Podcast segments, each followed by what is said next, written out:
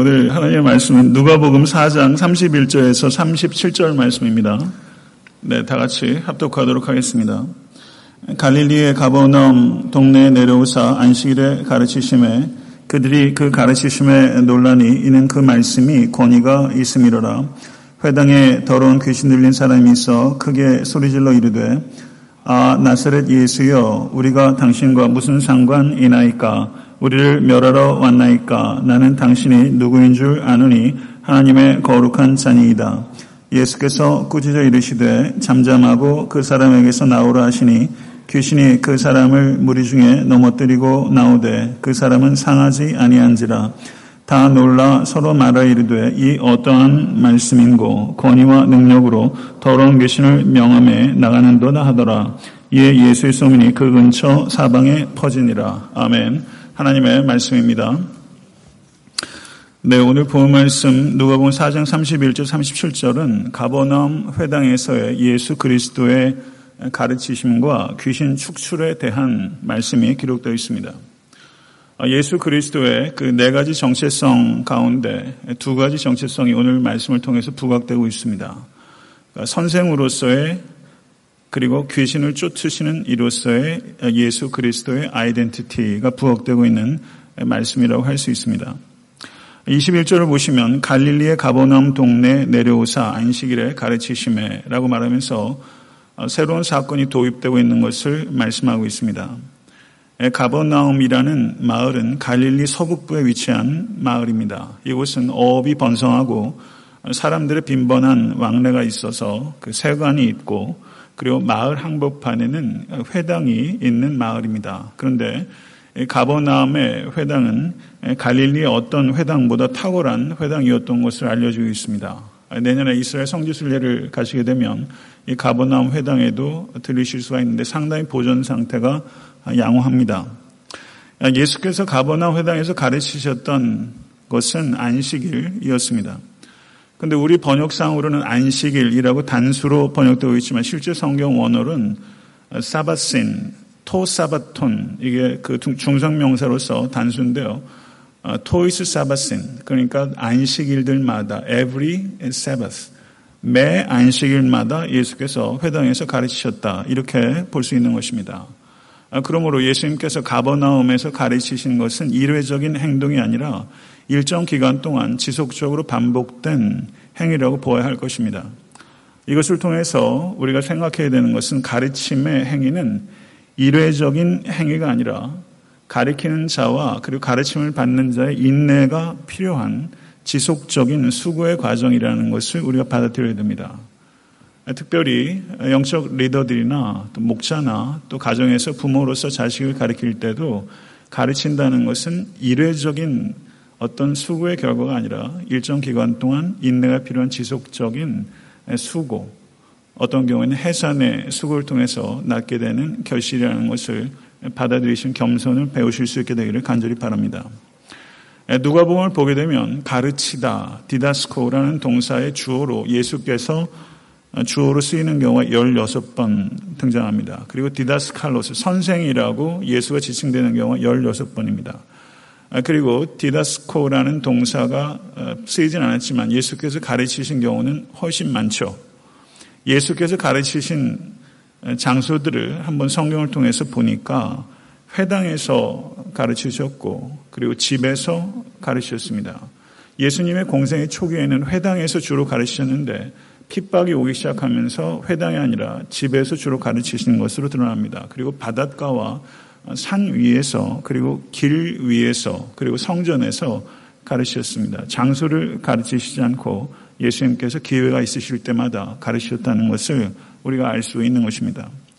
예수님의 가르침의 주된 주제는 Kingdom of God, 하나님의 나라와 제자도입니다. 이것이 목회자의 설교의 주된 주제가 되어야 하는 것은 물론입니다. 예수님의 주요한 가르침의 방법은 비유였습니다. 누가복음에는 22가지의 비유가 기록되어 있습니다. 그런데 오늘 본문을 통해서 알 수 있는 것처럼 예수님의 가르침과 예수님의 기적이 매우 밀접하게 연관되고 있는 것을 우리가 성경을 통해서 보게 됩니다. 어떨 때는 가르침 뒤에 기적이 나타나기도 하고 어떤 경우에는 기적 뒤에 가르침이 이어져 나오기도 합니다. 그러므로 가르침과 기적이 매우 밀접하게 연관되어 있다는 것입니다. 이것은 기적 사건이 가르침과 무관한 별개의 사건으로 존재하는 것이 아니라 기적이 예수 그리스도의 가르침을 입증하거나 혹은 기적 자체가 예수 그리스도의 가르침의 일환으로 가르침의 연장으로서 예수께서 기적 사건을 행하셨다는 것을 우리가 봐야 됩니다. 그런 의미에서 그러면 기적의 진정한 목표는 무엇인가? 그것은 예수 그리스도의 정체성에 대한 이해 그리고 그 이해에 기초한 예수 그리스도에 대한 순종 언더스탠딩과 오베이런스와 무관한 기적 사건의 경험은 그것은 하등의 의미가 없고 결국은 영적인 미혹 상태에 빠질 수 있는 것이라는 것을 우리가 깊이 생각해야 됩니다. 기적 사건의 진정한 목표가 예수 그리스도께서 누구신가를 깨닫고 그분을 만나고 그리고 그분께 순종하는 게 목표라면 사랑하는 성도 여러분, 여러분 그렇게 하고 계십니까? 매일매일의 삶 속에서 예수께서 누구신지를 깨닫고 그리고 예수 그리스도께 순종하고 계시다면 그것이 기적의 목표입니다. 정말로 그렇게 살아오고 계시다면 여러분들의 하루하루의 삶은 기적의 연속이라고 말할 수 있는 것이죠. 32절을 보시면 가버나움 회당에서 예수 그리스도께서 가르치셨을 때 사람들의 반응이 기록되어 있습니다. 그들이 그 가르치심에 논란이 이는 그 말씀이 권위가 있음이러라 라고 말씀하고 있습니다. 그리고 36절을 보시면 예수께서 귀신을 쫓으셨을 때 사람들의 반응 역시 놀랐다라고 기록하고 있습니다. 누가복음 전체에 기록되어 있는 용례들을 살펴봐도 예수 그리스도의 가르침과 예수 그리스도의 기적에 대한 유대인들의 주된 반응은 놀라움입니다. 그러면 이 놀라움이라는 이 감정 상태가 이게 어떻게 평가할 수 있는가 하는 문제가 대두되게 되는 것이죠. 성도 여러분, 예수 그리스도께서 가르치신 것은 경이로운 것입니다. 그리고 예수 그리스도의 기적을 목격하게 되면 놀라지 않을 사람 한 사람도 없습니다. 그렇기 때문에 그 가르침과 그 기적에 놀라는 것은 자연스러운 것입니다. 그렇지만 반응이 계속해서 그 가르침에 놀라고 기적에 놀라는 상태에 머물러 있다면 그것은 매우 불충분하고 부적절한 것입니다. 사랑하는 성도 여러분, 성도님들께서 신앙생활 해오시면서 예수 그리스도의 가르침에 놀라고 놀라고 경탄하고 하는 일들이 분명히 필요하지만 그 상태에 머물러 있다는 것은 이건 매우 부끄럽게 생각해야 되는 것입니다. 그러면 예수 그리스도의 가르침과 예수 그리스도의 행위에 대해서 우리들에게 하나님께서 원하시는 기대하시는 바 반응은 무엇인가 하는 것에 대해서는 제가 숙제로 남겨놓겠습니다.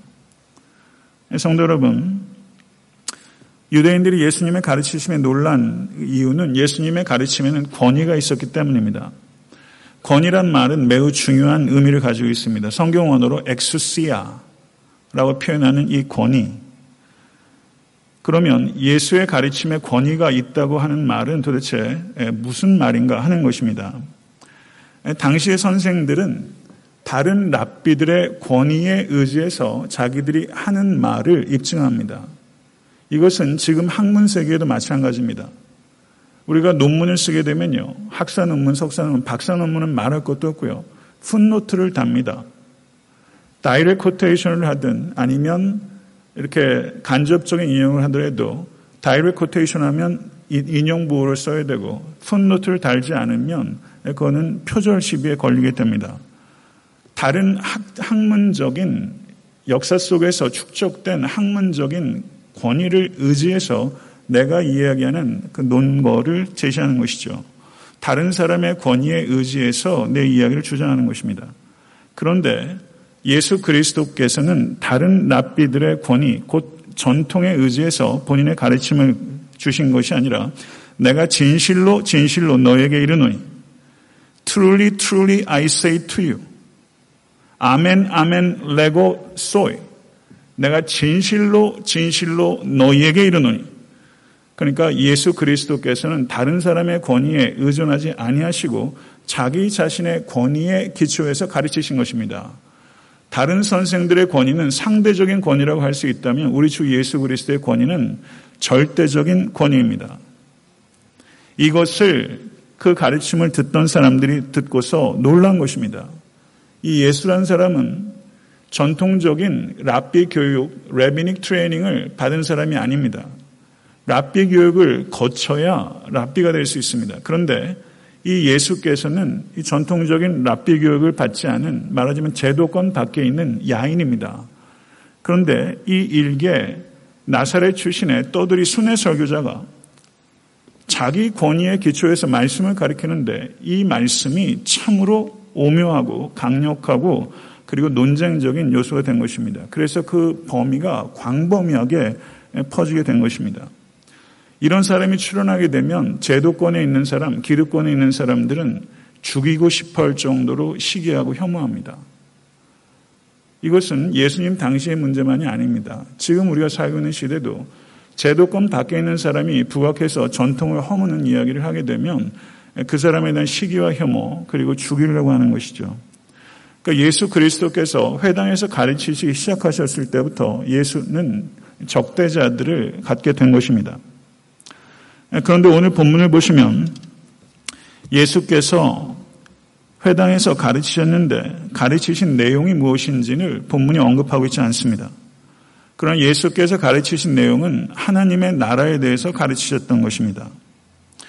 성도 여러분, 예수께서 행하신 기적은 어떻게 해석해야 되는가? 그것은 완성될 하나님의 나라의 현실을 보여주는 것이 예수 그리스도의 기적입니다.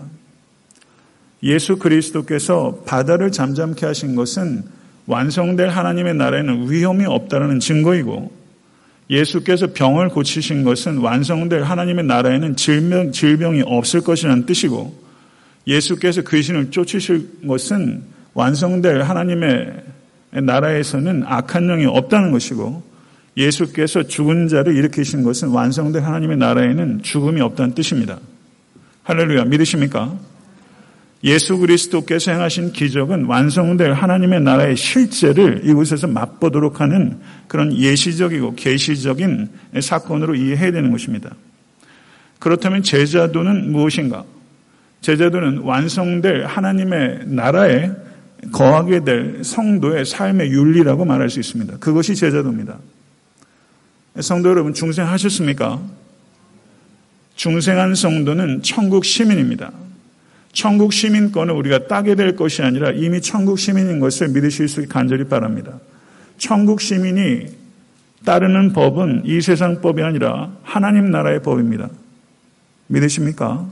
그것을 kingdom rule이라고 하는 것입니다. kingdom rule에 따라서 사는 사람을 그리스도의 제자라고 말하는 것입니다. 예수의 가르침은 공생애 기간 때도 그러했거니와 사도행전 1장 3절을 보셔도 부활하시고 승천하시기 전까지 40일 동안 이 땅에 계실 때도 예수께서는 하나님 나라 일에 대해서 가르치시더라. 예수 그리스도의 일관된 설교의 주제는 하나님의 나라입니다. 위대한 주제입니다.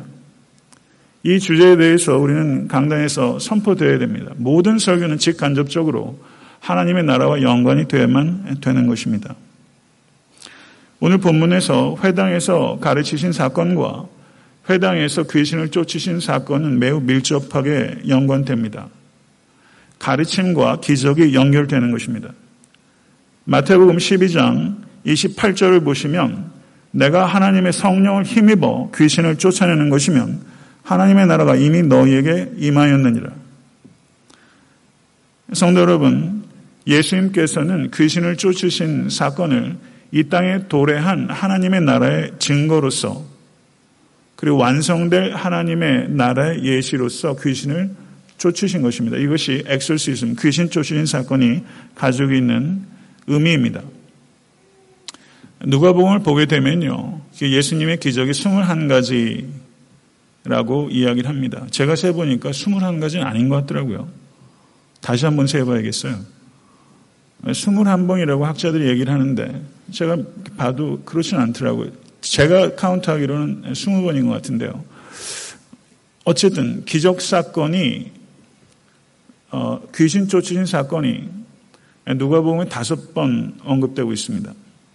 오늘 본문이 첫 번째 귀신 쫓으신 사건입니다. 두 번째는 4장 40절 41절에 예수님의 사역을 요약하는 서머리 섹션에서 각양 귀신을 쫓으셨다라고 언급하고 있습니다.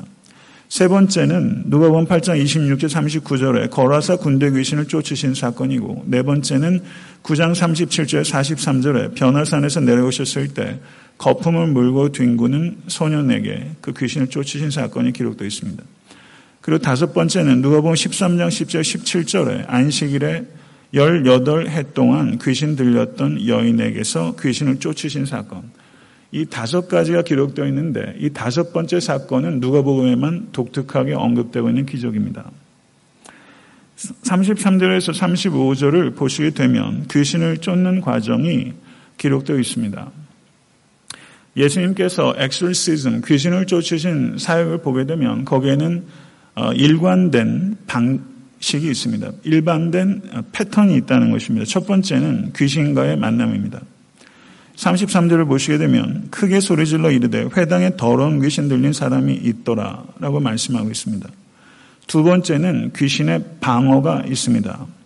아 나사렛 예수여 우리가 당신과 무슨 상관이 있나이까 우리를 멸하러 왔나이까 나는 당신이 누구인 줄 아노니 하나님의 거룩한 자니이다 라고 말하면서 귀신이 방어하는 내용이 기록되어 있습니다. 세 번째는 예수님의 명령입니다. 예수께서 꾸짖어 이르시되 잠잠하고 그 사람에게서 나오라. 이 명령에 대한 결과가 네 번째 패턴입니다. 귀신이 그 사람을 무리 중에 넘어뜨리고 나오되 그 사람은 상하지 아니한지라. 이것이 예수의 그 엑소시즘, 귀신 쫓는 과정에 나타나는 일관된 패턴입니다. 귀신과의 만남, 귀신의 저항, 귀신에게 명령, 그리고 그 결과. 성도 여러분, 귀신이 하는 말을 우리가 주의 깊게 봐야 될 필요가 있습니다. 나는 당신이 누구인 줄 아노니. 라고 말하면서 귀신은 예수 그리스도의 정체성을 알고 있고 예수께서 이 땅에 오신 이유 중에 하나가 자신을 멸하려 오신 것이라는 것을 이 귀신은 알고 있습니다. 그러나 귀신이 하는 말이 또 이런 말이 있습니다. 우리가 당신과 무슨 상관이 있나이까? 우리가 당신과 무슨 상관이 있나이까? 성도 여러분, 귀신의 특징은 예수님을 알기는 알되 예수님과 관계를 맺지 않으려고 하는 존재. 그것이 귀신입니다. 이것이 귀신유의 지식입니다.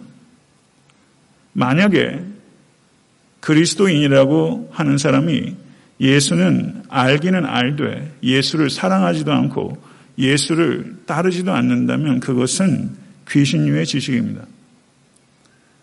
예수를 사랑하고 예수께 순종하는 대로 나아가지는 지식은 죽은 지식이요. 그거는 마귀적인 지식에 불과하다는 것을 우리는 이 마귀의 하는 말을 통해서 깊이 깨달아야만 되는 것입니다. 이러한 마귀에 대해서 예수께서 호되게 꾸짖으셨습니다. 내 꾸짖었다라고 번역되어 있는 성경 언어가 저를 한번 따라해 보시겠어요? 에피티마오. 에피티마오라는 단어가 사용되고 있는데요. 성경 언어로는 에피티마오. 그런데 이 단어를 어, 리뷰크라고 일반적으로 많이 번역을 합니다. 근데 복음서에서 이 에피티마오라는 단어가 굉장히 중요하게 사용됩니다. 예수님께서 누가복음 4장 39절을 보시게 되면 베드로의 장모의 열병을 꾸짖으셨다. 에피티마오라는 단어가 사용되어 있어요. 마가복음에는 꾸짖었다는 표현을 사용하고 있지 않습니다. 근데 누가는 이 질병의 배후에 어떤 영적인 존재를 의식했던 것을 보이고요. 그리고 누가는 특별히 의사였는데도 불구하고 에피티마오라는 영적인 단어를 사용하고 있는 것은 매우 독특한 부분이라고 볼 수 있습니다. 병을 열병을 꾸짖어서 내쫓으셨고 그 다음에 누가 본 8장 24절을 보시면 바람과 물결을 꾸짖으셨다. 9장 42절을 보시면 심한 격려를 일으키는 더러운 귀신 들린 아이가 있었을 때 그 귀신을 에피티마오 꾸짖으셨고 그리고 9장 55절을 보시게 되면 사마리아인의 마을을 지나칠 때 야구보와 요한이 불이 이 사마리아 마을에 떨어지게 해달라고 요청했을 때 예수께서 야구보와 요한을 에피티마오라고 꾸짖으셨어요. 마가복음을 보게 되면 예수께서 순환을 예고했을 때 베드로가 붙들고 가나메라고 했을 때 그때 예수께서 베드로를 에피티마오 하셨어요. 그러니까 복음서에서 이 에피티마오는 굉장히 강렬한 용어입니다.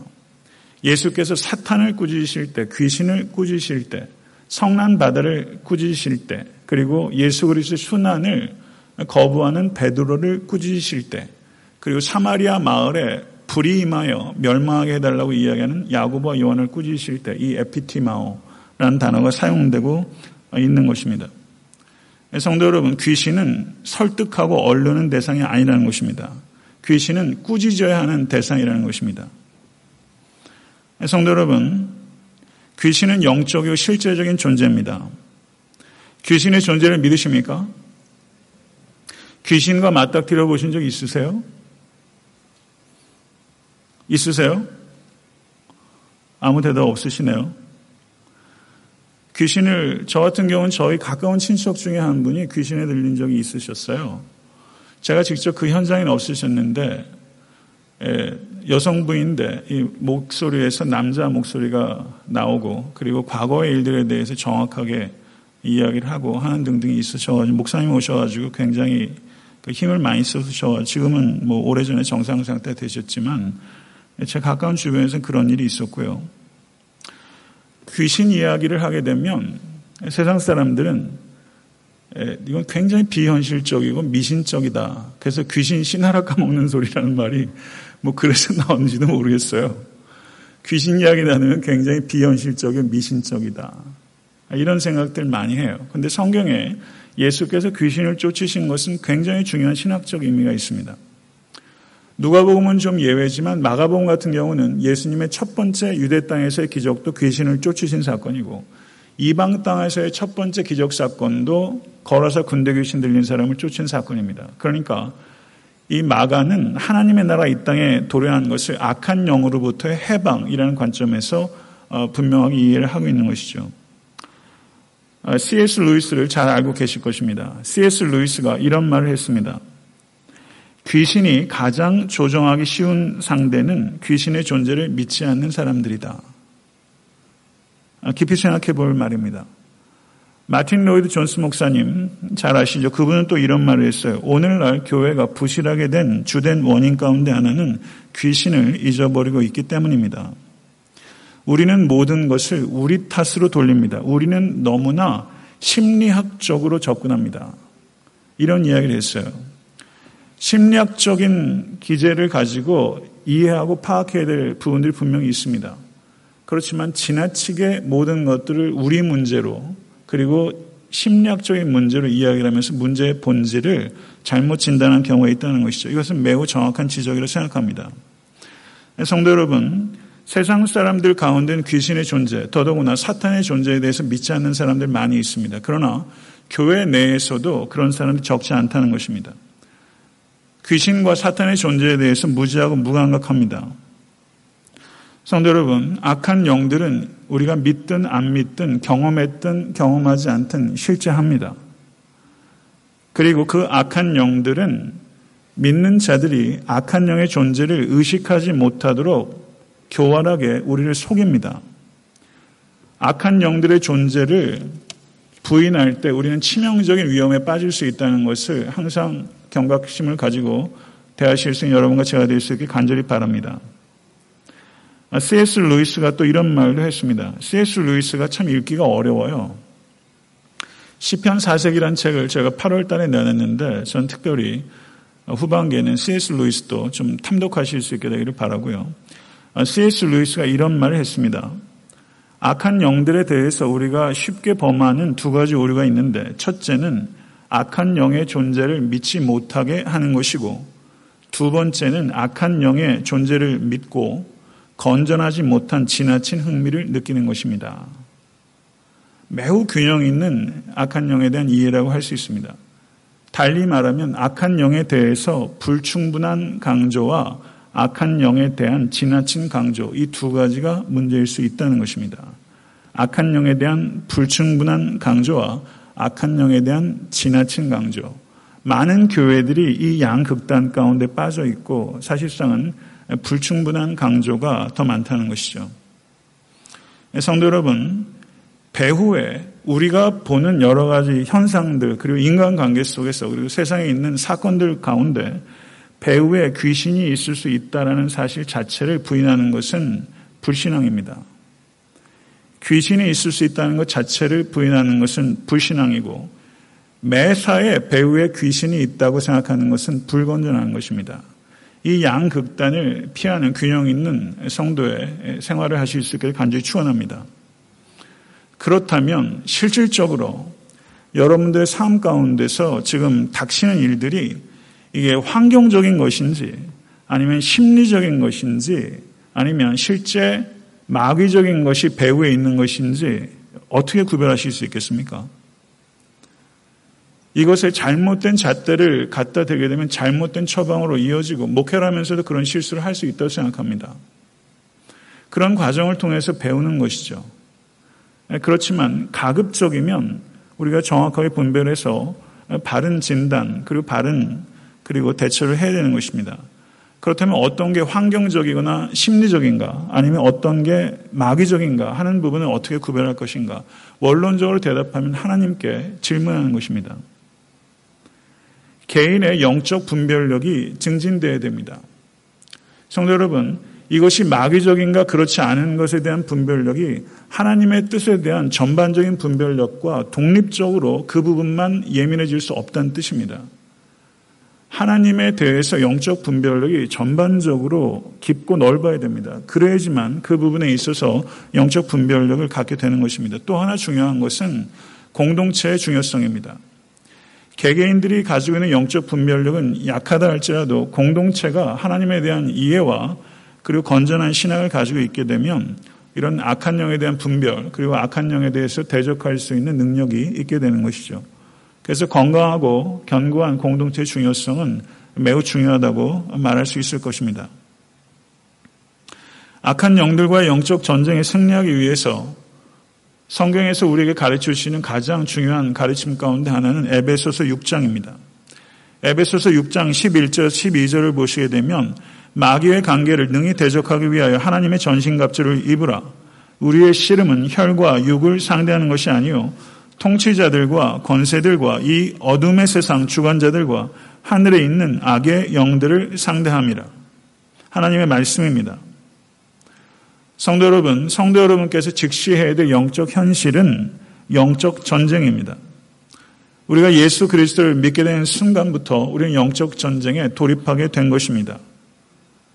우리가 보는 표면적인 것 이면에 영적 전쟁이 진행되고 있다는 것을 항상 의식하실 수 있는 여러분과 제가 될 수 있게 되길 간절히 축원합니다. 사도 바울께서 이 영적 전쟁을 씨름이라고 표현했습니다. 이 씨름이라고 번역된 성경 언어가 팔레라는 단어입니다. 이 팔레라는 단어인데 신약 성경 전체에서 유일하게 여기에 등장하는 단 한 번 용례가 나타내는 매우 독특한 단어입니다. 운동 좋아하시죠? 저도 야구, 축구 왕년에 꽤나 좋아했었습니다. 그런데 야구를 해도 내가 타석에 들어갈 때만 치는 것이고 야구 수비를 해도 나한테 공이 올 때만 하는 거예요. 그렇죠. 뭔가 쉴 틈이 있어요. 축구도 마찬가지예요. 많이 움직이지만 쉴 때가 있어요. 그렇지만 이 씨름이라는 운동은 쉴 틈이 없습니다. 경기가 시작돼서 삿발을 딱 잡는 순간부터 온 힘과 기를 정신을 집중하지 않으면 한순간에 허물어지거나 우위를 놓치게 되는 것입니다. 그래서 사도 바울께서 이 영적 전쟁을 팔레라고 씨름이라고 표현한 것이 거기에 이유가 있는 것입니다. 사탄은 주말 휴가가 없고 연중 휴가도 없습니다. 사탄은 몸이 아프지도 않고 우리처럼 의욕이 떨어지지도 않습니다. 사탄은 시종 일관 인내합니다. 사탄이 우리와 영적 전쟁에서 가지고 있는 가장 큰 우위는 사탄은 인내한다는 것입니다. 성도 여러분, 한국 사람들은 굉장히 감정적입니다. 사탄은 우리가 감정적으로 그리고 순간적으로 헌신을 결단하는 것에 대해서 결코 두려워하지 않습니다. 사탄은 인내합니다. 사탄을 과소평가하지 않으실 수 있는 여러분과 제가 될 수 있게 간절히 추원합니다. 하나님께서 성도들에게 전신갑주를 입으라고 명령하신 것은 사탄이 과소평가할 대상이 아니기 때문입니다. 그러나 사탄은 과대평가할 대상도 아닙니다. 그렇기 때문에 하나님께서 우리 보고 대적하라고 말씀하고 계신 것입니다. 과소평가와 과대평가 양극단 가운데 빠지지 마시고 하나님의 전신갑주를 입으시고 사탄과 대적하는 성도와 교회가 될 수 있게 되기를 우리 주 예수 그리스도 간절히 축원합니다. 3일 예배인데요. 지난 주일 예배부터 지금까지 여러분이 의식했던 의식하지 않던 영적 전쟁 가운데 있었습니다. 만약에 한 번도 이 영적 전쟁에 대해서 의식하지 않았다면 그것은 미흡한 것입니다. 사탄은 전 세계적으로 통치하는 우주적 존재입니다. 그렇지만 우리 주 예수 그리스도의 십자가의 대속의 사건으로 말미암아 그 원수는 패배했습니다. 그러나 사탄은 패배했지만 아직 멸망하지 않았습니다. 예수 그리스도께서 이 땅에 다시 재림하십니다. 그때까지 사탄의 영향력은 지속적으로 그리고 매우 광범위하게 있을 것입니다. 그렇지만 사탄은 패배한 원수라는 것을 기억하실 수 있게 되기 간절히 축원합니다. 사탄에게는 두 가지 특징이 있습니다. 지피 지기면 백전백승입니다. 사탄에게 두 가지 특징이 있습니다. 첫 번째는 사탄은 강포하다는 것입니다. 두 번째는 사탄은 교활합니다. 다른 말로 하면 사탄은 골리앗 같기도 하고 바세바 같기도 합니다. 근데 다윗이 골리앗은 이겼는데 바세바에게 무너지는 것을 생각하게 되면 사람이 달콤함에 무너질 때가 더 많다는 것을 우리가 생각해야 됩니다. 사탄은 우는 사자 같기도 하고 그리고 뱀처럼 간교하기도 합니다. 사탄의 무기는 이 두 가지 강력함과 교활함이라는 것을 기억하십시오. 그러면 사탄이 가지고 있는 이 두 가지 무기를 통해서 사탄이 공격하는 주된 대상은 누구인가? 가정과 교회입니다. 하나님께서 만드신 두 가지 공동체가 가정과 교회이기 때문입니다. 그래서 가정과 교회를 지키는 것은 영적 전쟁의 최전방입니다. 사탄이 교회에 풀어놓는 독은 무엇인가? 그것은 불화와 죄의 씨앗입니다. 저를 한번 따라하시죠. 불화와 죄의 씨. 불화와 죄의 씨앗을 사탄이 교회에 뿌립니다. 이 두 가지 씨앗에 의해서 교회, 교회라는 정원이 얼마나 황폐해지는지 몰라요. 불화와 죄의 씨. 그 결과로 가정과 교회가 조화롭고 순결하지 못한 경우가 많이 있습니다. 불화의 결과는 조화롭지 못한 것이고, 그리고 죄는 순결함을 깨뜨립니다. 이것이 사탄의 전략이라는 것을 깊이 생각하시고 잊지 않으실 수 있게 되기를 간절히 바랍니다. 고로 이 자리에 계신 모든 권속들과 애타한테 섬기는 교회는 양극단을 피해야 됩니다. 너무 자신만만해서 사탄과 내 스스로 싸워도 이길 수 있다 생각하는 것은 그것은 참으로 무모한 것입니다. 반면에 나는 사탄과 전쟁할 수 없다라고 생각하면서 지레짐작 모든 것들을 내려놓는 것은 무책임한 것입니다. 하나님의 능력에 의지해서 하나님께 협력하실 수 있는 모든 권속 되실 수 있게 되기를 간절히 축원합니다. 이제 그 설교를 마무리하면서 좀 더 구체적이고 실질적인 문제에 대해서 여러분께 권면하고자 합니다. 귀신이 존재합니다. 귀신이 성도와 교회를 노립니다. 그런데 세 가지 단계로 노립니다. 첫 번째는 강력하게 유혹을 하는 상태입니다. 그럴 경우에는 이 귀신이 우리 안에 들어와 있지는 않지만 외부에서 우리를 유혹하는 단계입니다. 두 번째는 귀신이 마음의 일부를 점령하는 상태입니다. 다른 부분에 있어서는 괜찮은데 특별히 미움에 사로잡힐 때 음란 귀신 이란 말 많이 하더라고요. 음란에 사로잡힐 때 질투의 화신이란 말도 많이 하죠. 질투에 사로잡힐 때 탐욕에 사로잡힐 때 분노의 귀신 요즘 같은 경우는 앵걸 트리트먼이 안 된 사람이 얼마나 하는지 몰라요. 다소간에 다 있으시죠? 분노 장애가 분노 조절 장애인가요? 분노가 조절이 안 돼요. 분노 조절에 큰 어려움을 겪어 이렇게 특정한 심리적인 상태에 있어서 마음의 일부가 귀신에 장악되는 경우가 있어요. 정상적인 범주를 뛰어넘어서 분을 내는 경우들이 많이 있어요. 그 틈을 사탄이 틈타고요. 그 다음에 하나님께서 주신 이 성이 있는데 이것이 무절제하게 대상을 넘어서서 무절제하고 더러운 욕정으로 발전하게 되는 경우들이 너무나 많이 있습니다. 너무나 많이 있어요. 이런 경우들이 있습니다. 세 번째는 저 사람이 귀신 들렸다 라고 누가 봐도 이야기할 수 있을 정도로 완전히 귀신에게 사로잡힌 단계, 이 세 가지 단계가 있을 수 있다는 것입니다. 제 개인적으로 중요한 질문 가운데 하나는 정신질환과 귀신 들림을 어떻게 식별할 수 있을까 하는 문제예요. 목회적으로도 제가 이런 상황 가운데 노출되는 경우는 많지 않습니다. 그러다 보니까 저도 그런 상황이 닥치게 되면 굉장히 주의 깊게 살핀데도 불구하고 시행착오를 겪을 수 있다고 생각해요. 정신질환과 귀신 들림이 어떻게 구별될 수 있을까? 완전히 구별되는 것인가? 아니면 이렇게 오버랩되는 부분이 있는 것인가? 아니면 일치하는 경우도 있는 것인가 하는 부분들이 있죠. 모든 것들을 지나치게 일반화하면 어려움이 생기지만 대체적인 가이드라인을 우리가 생각해 보는 것은 중요하다고 생각합니다. 정신분열증 진단을 받고서 실제 상황입니다. 12년 동안 정신병원에 감금돼 있던 사람이 있었습니다. 근데 이분의 상태를 단순한 정신질환이 아니라고 목회자가 판단했고 그래서 엑설시즘 축기하는 기도를 했는데 그 사람에게서 귀신이 떠났습니다. 그래서 12년 동안 감금돼 있었던 정신병에서 나오게 된 것이죠. 세상에서 그리스도를 믿지 않는 의사들이 할 수 있는 것은 다 정신질환 판결입니다. 그 배후에 영적 세계가 있다는 것을 감안하지 않고 약물이라든가 다른 제안을 한다게 되면 그것은 이 문제를 해결할 수 없죠. 그런데 지금 예를 들었던 것처럼 이 정신질환은 귀신 들림이었는데 정신질환을 모두 다 귀신 들림으로 일반화시키게 되면 이건 또 다른 문제를 만들 수 있다는 것을 우리가 생각해야 됩니다.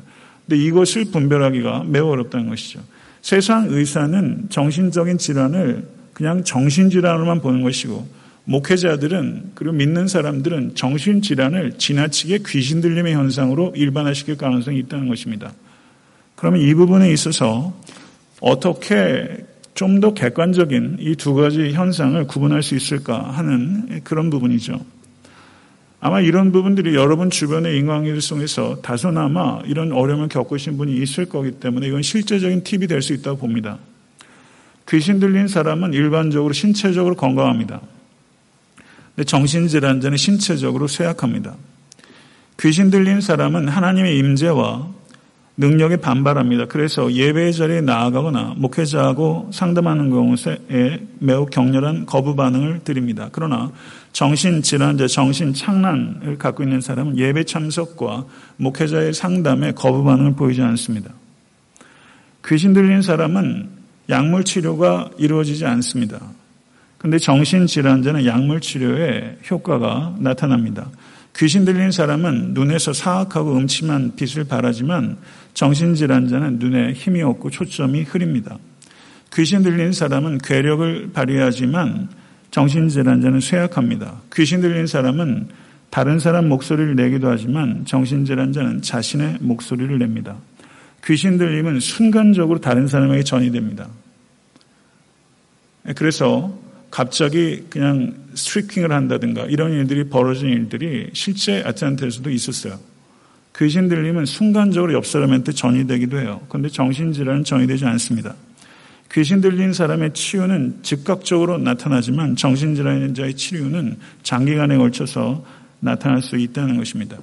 제가 드린 이 몇 가지 예를 가지고 어, 정신질환자와 그리고 귀신 들린 사람을 이렇게 다 식별할 수 있는 모든 사례를 들었다 생각하지는 않지만 대체적으로 중요한 부분들은 이야기가 되었다 생각이 되고요.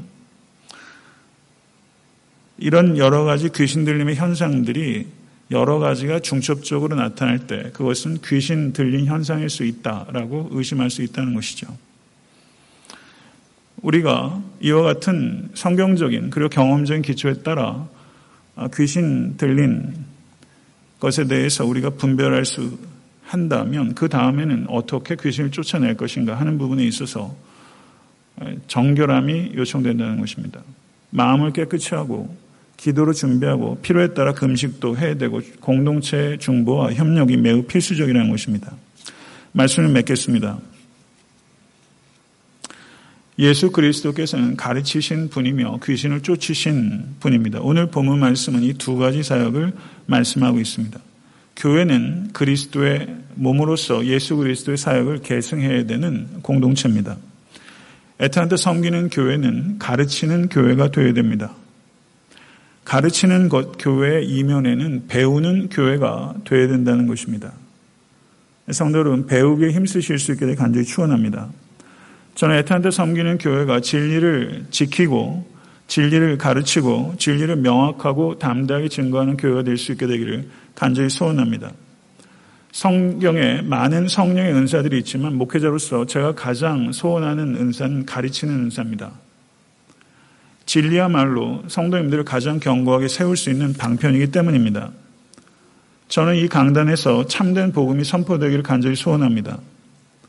그런 복음이 선포되기 위해서는 저뿐만 아니라 이 강단에서는 우리에게 모든 교육자들이 이와 같은 설교자가 되어야 됩니다. 이와 같은 것들을 위해서 기도해 주시기를 간절히 여러분께 부탁드리고 싶습니다.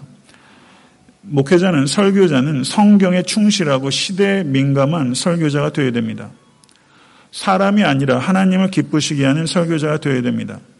거룩하고 겸손한 설교자가 되어야 됩니다. 신중하고 열정적인 설교자가 되어야 됩니다. 에탄한테 섬기는 교회를 통해서 이와 같은 설교자가 지속적으로 배출될 수 있도록 우리 교회에 있는 모든 사역자들이 이와 같은 설교자로 성장할 수 있도록 중보해 주실 간절히 바랍니다. 설교자뿐만 아니라 교회 평신도들이 성경을 넓고 깊게 이해하고 가르칠 수 있는 교회가 되어야 됩니다. 모쪼록 빠르게 읽기와 느리게 읽기를 병행해서 성경에 대한 전반적 이해가 깊어질 수 있게 되기를 간절히 바라고 성경 읽기가 반드시 성경 살기로 이어질 수 있기 위해서 성령을 의지하실 수 있는 모든 권속 되실 수 있게 간절히 축원합니다. 성도 여러분, 오늘 제가 강의를 하면서도 굉장히 촘촘하게 말씀을 드렸어요.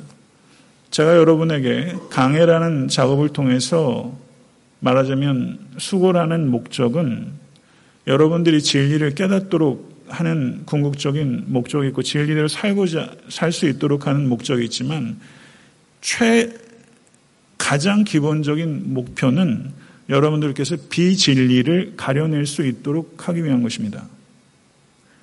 비진리를 가려낼 수 있는 역량을 가지셔야 될 시대입니다. 이 시대는 너무나 많은 거짓 교사와 거짓 가르침이 많습니다. 거짓 가르침의 독소는 거짓 가르침도 진리의 파편을 가지고 있기 때문입니다. 거짓 가르침이 훨씬 매력적일 수 있기 때문입니다.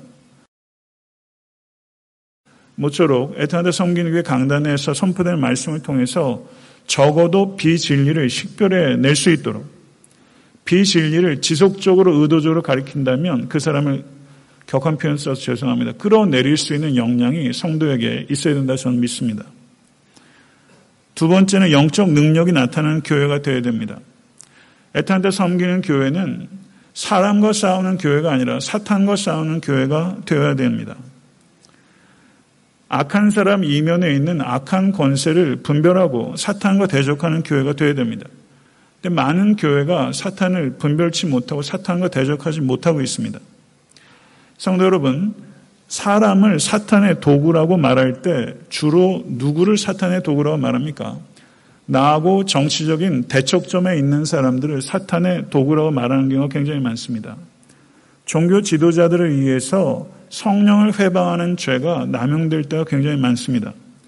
다른 사람의 말과 행동에 대해서 사탄적이다라고 말하기 전에 그런 요소가 있을 수 있지만 내가 사탄의 도구로 전락할 수 있다는 것을 경각심을 갖는 것이 우선입니다. 죄와 불신을 조장해서 가정과 교회를 깨뜨리려고 하는 사탄의 난폭함과 달콤함에 대해서 항상 경계하실 수 있는 여러분과 제가 될 수 간절히 바랍니다. 악한 영들과 영적 전쟁을 감행해서 하나님의 나라가 지속적으로 여러분의 삶과 에탄다 섬기는 교회 사역을 통해서 확장될 수 있도록 우리 주 예수 그리스도 이름을 간절히 축원합니다. 기도하겠습니다.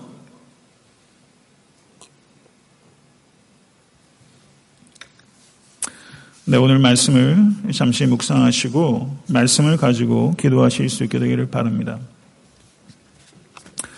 존귀하신 주님, 하나님의 말씀을 통해서 또 우리 진리를 들을 수 있도록 인도하시니 감사합니다. 진리 앞에 항상 겸손한 모든 권속들 될 수 있도록 주요 역사해 주시고 애타한테 섬기는 교회 강단을 통해서 하나님의 말씀이 지속적으로 신중하고 열정적으로 전달될 수 있도록 주여 이 부족한 종과 모든 사역자들을 붙잡아 주시옵소서. 애타한테 섬기는 교회가 진리를 지키고 진리를 담대하게 증거할 수 있도록 여한 손해와 불이익을 감수하고서라도 하나님의 복음을 부끄러워하지 않는 교회와 성도가 될 수 있도록 역사해 주시옵소서. 우리 사랑하는 권속들이 말씀에 대한 깊이와 넓이가 깊어지게 해 주시사 본질과 비본질을 구별하며 비진리를 가려낼 수 있도록 도와주시고 거짓 가르침에 미혹되지 않도록 견고하게 진리의 터 위에 세워 주시옵소서. 애탄타 섬기는 교회가 영적으로 말씀 가운데 깊이와 넓이를 갖는 평신도 리더들을 배출할 수 있도록 인도하여 주시고 이 자리에 계신 모든 사랑하는 권속들이 하나님의 말씀을 통해서 그 맛을 깨닫게 하여 주시고 또한 성경을 성령을 의지해서 살아낼 수 있는 모든 권속될 수 있도록 인도하여 주시옵소서.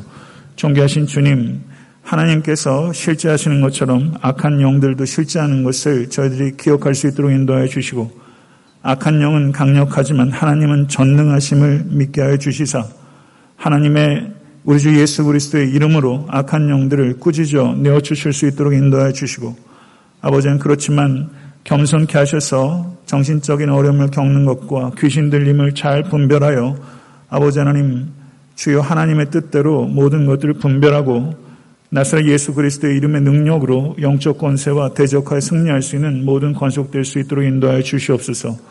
우리 사랑하는 권속들 가운데 혹은 사랑하는 지인들, 가족들 가운데 악한 영에 사로잡혀 있는 지체들이 있다면 아버지 하나님 나사 예수 그리스도 이름으로 물리치게 하여 주시옵소서.